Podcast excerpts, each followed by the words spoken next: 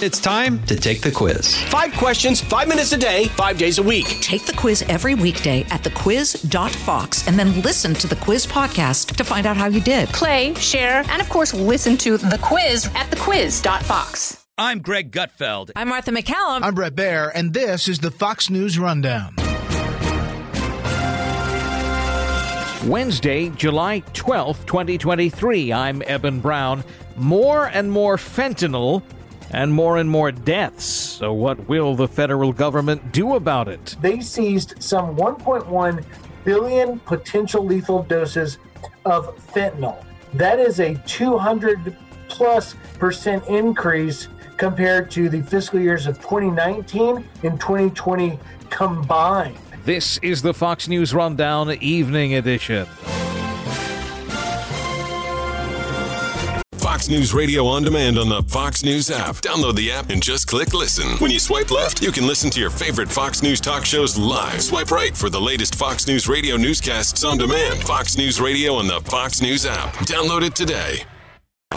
It is no surprise that Republicans in the House of Representatives are sorely disappointed with the Biden administration, namely the Department of Homeland Security and Secretary Alejandro Mayorkas, over how they've handled or mishandled border security and the flow of illicit and illegal drugs into the U.S. interior. But today, those lawmakers got to sit with heads of agencies tasked with securing the border to find out what is going wrong. We don't have DHS Secretary Mayorkas appearing where we expect all of the fireworks to fly in the finger pointing. Fox News correspondent Griff Jenkins speaks to us from Washington. These are officials from the DHS, DEA, CBP, and Office of National Drug Control Policy, Eben, and their frontline officials, if you will, in what all of them agree is the most unprecedented drug crisis the U.S. has ever faced, namely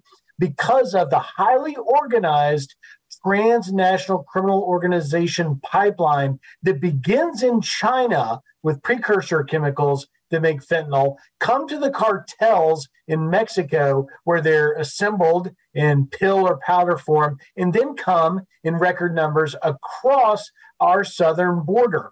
The CBP tells this committee today that in 20 fiscal year 2022, last fiscal year, they seized some 1.1 billion potential lethal doses of fentanyl. That is a 200 plus percent increase compared to the fiscal years of 2019 and 2020 combined.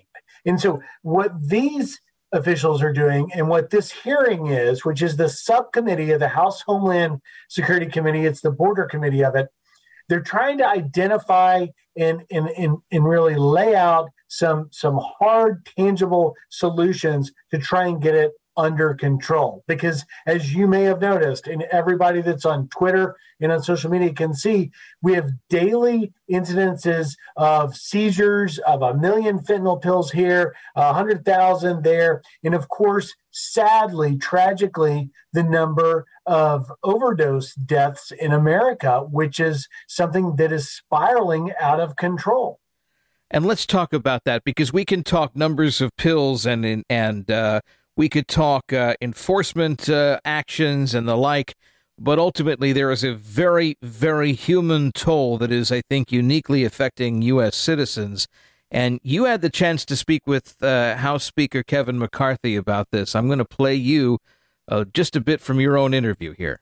300 Americans will be poisoned today and died. That's the equivalent of an airliner crashing every day in America. And this administration has turned a blind eye.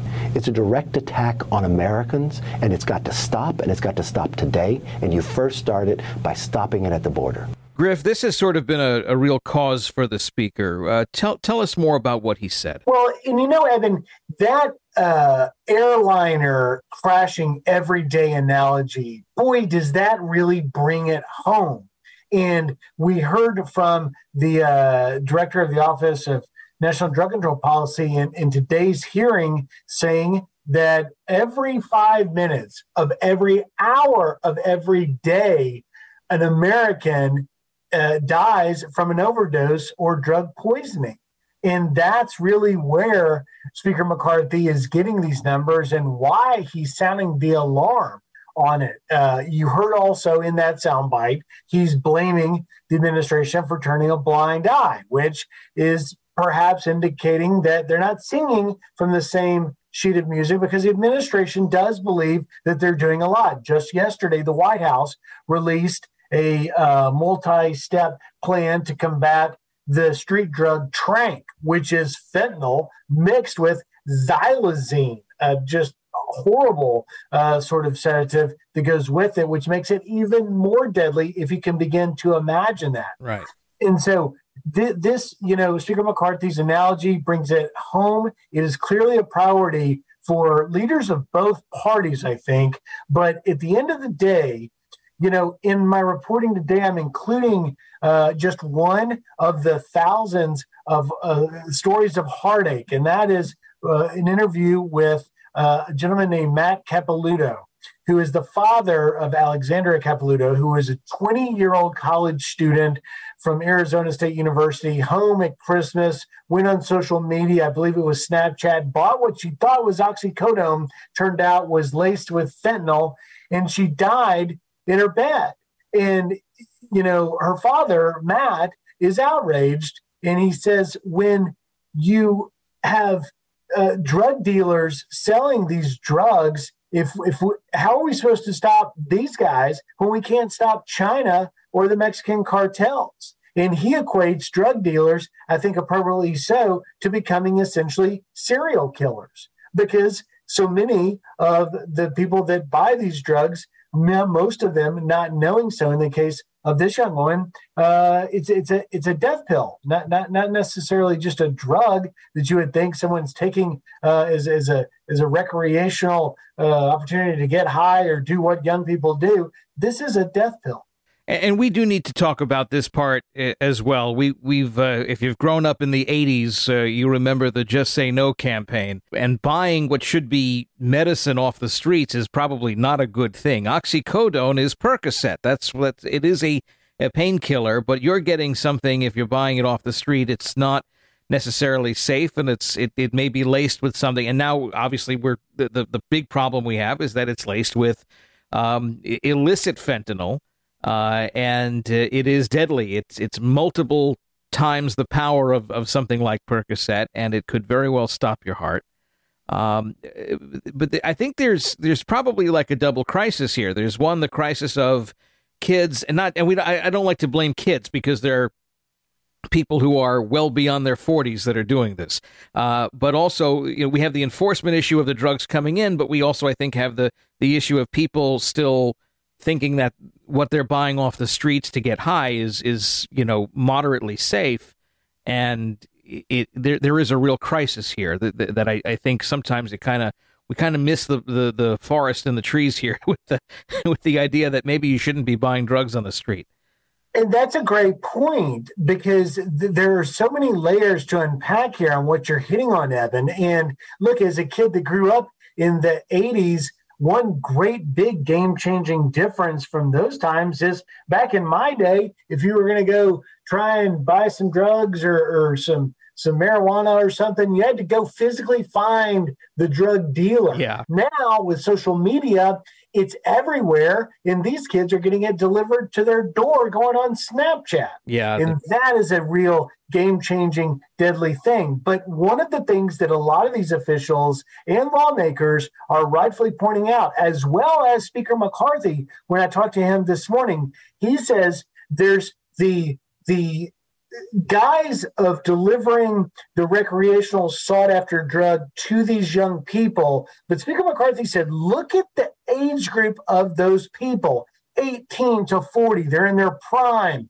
They are the most productive of our country's citizens. In terms of the workforce. And so you think, is there more to this than just trying to fuel a market of demand for recreational pleasure? Is there something more that China realizes, hey, we feed this demand, flood the American streets, and we cause a crisis that that country has? You don't see a fentanyl crisis on the streets of Beijing and in many other countries. You see it in America. And that is why this transnational criminal pipeline, as they laid out in this hearing, from China through Mexico across our southern border, is not only difficult to try and stem the tide, uh, but also the the fear that on some level this could actually be intentional to cause problems here at home for us. We're speaking with Fox News correspondent Griff Jenkins in Washington on law enforcement and lawmakers conversing on how to tackle the ongoing fentanyl problem. On the Fox News Rundown Evening Edition, we'll have more straight ahead. You're uh, picking up on something that I, I really wanted to ask you about next. It, it, you know, back again, we we talk about the '80s and the, the drug issues that were existing then, and we had the the stereotypical Latin American cocaine kingpin from Colombia or whatnot. Th- those were people that were by and large pictured as just simply trying to get rich off of uh, Americans' indiscretions and addictions. But if Chinese state actors are the genesis of this, are they in fact trying to impact us on a society-wide level? Is, is is this a criminal act or is this an act of war? I mean, if we have all these people dying um, because of something that uh, China's state actors are doing, uh, this seems a bit more than just you know garden variety criminal drug activity. And that is the the deadly, uh, concerning aspect to it. Speaker McCarthy and many other lawmakers do exactly believe that, Eben, that there is uh, an intention on the part, uh, an act of war, if you will, though I don't think they've put it quite in those terms, but an intentional, deliberate weakening of our nation by targeting the country, uh, Americans, uh, uh, with this deadly drug fentanyl. And I think that, you know, when you look back in the 80s, when Pablo Escobar was the cocaine kingpin right. out of Colombia, that's not the case anymore. Now it is these cartels in Mexico that are enriching themselves. So they're simply an opportunist in all of this because if China wants to flood the precursor materials uh, into Mexico, and then Mexico is moving these pills that are look sometimes look like colored versions of candy and stuff. These are things that they can move just like any other product across the border. In this case, uh, it's just a small number of pills for a massive amount of money and a lot of damage you can do on the streets with this deadly drug that comes through many of them coming through the ports of entry. Meanwhile, the cartels also, as I have documented in others so much, moving humans. The, the the the migrants coming across in unprecedented numbers, and so these cartels from at least the southern side get a real grasp in various sectors of our border. You know, Eben, I did the last interview with uh, Border Patrol Chief Raul Ortiz, who retired just before the 4th of July.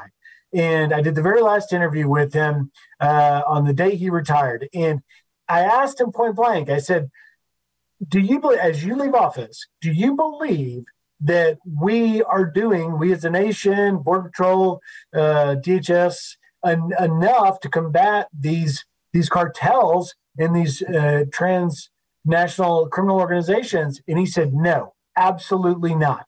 He said in his answer to me, we need to treat this as an all hands on deck situation, much like we did in this nation after 9 11. Come together, identify the problem, and get a hold of it. Because when Americans come together, there's nothing we can't do. But right now, we're not together on it, and we're not doing enough, in his estimation, to stop it. And in that uh, in that light, uh, these agencies and their heads that are testifying today, again, it's it's away from the uh, the fireworks of having someone like the Homeland Security Secretary testify. Uh, what what are they asking for? What what do what do these law enforcement agencies really want in order to be able to do the job of of stopping this or curbing this. It's it's one thing for you know uh, Congress to announce how many millions or tens of millions or hundreds of millions, but what what do these folks really want to do their jobs? What you know what what do they need? These these lawmakers are are talking uh, are, are asking for the the tangible uh, efforts policies to put in place um, that will stop this illicit trafficking of fentanyl. That, that's what they want. They want to bring the deaths down. They want to shut this pipeline down. And these officials are these individuals in key positions uh, to try and bring about uh, those changes. And so, really, if you will, it's not so much a, of a hearing that we see where there's lots of fireworks, but more of almost a working hearing where you're airing publicly what, you know, we're the lawmakers, we control the purse. What do you say we need to do to enact change here?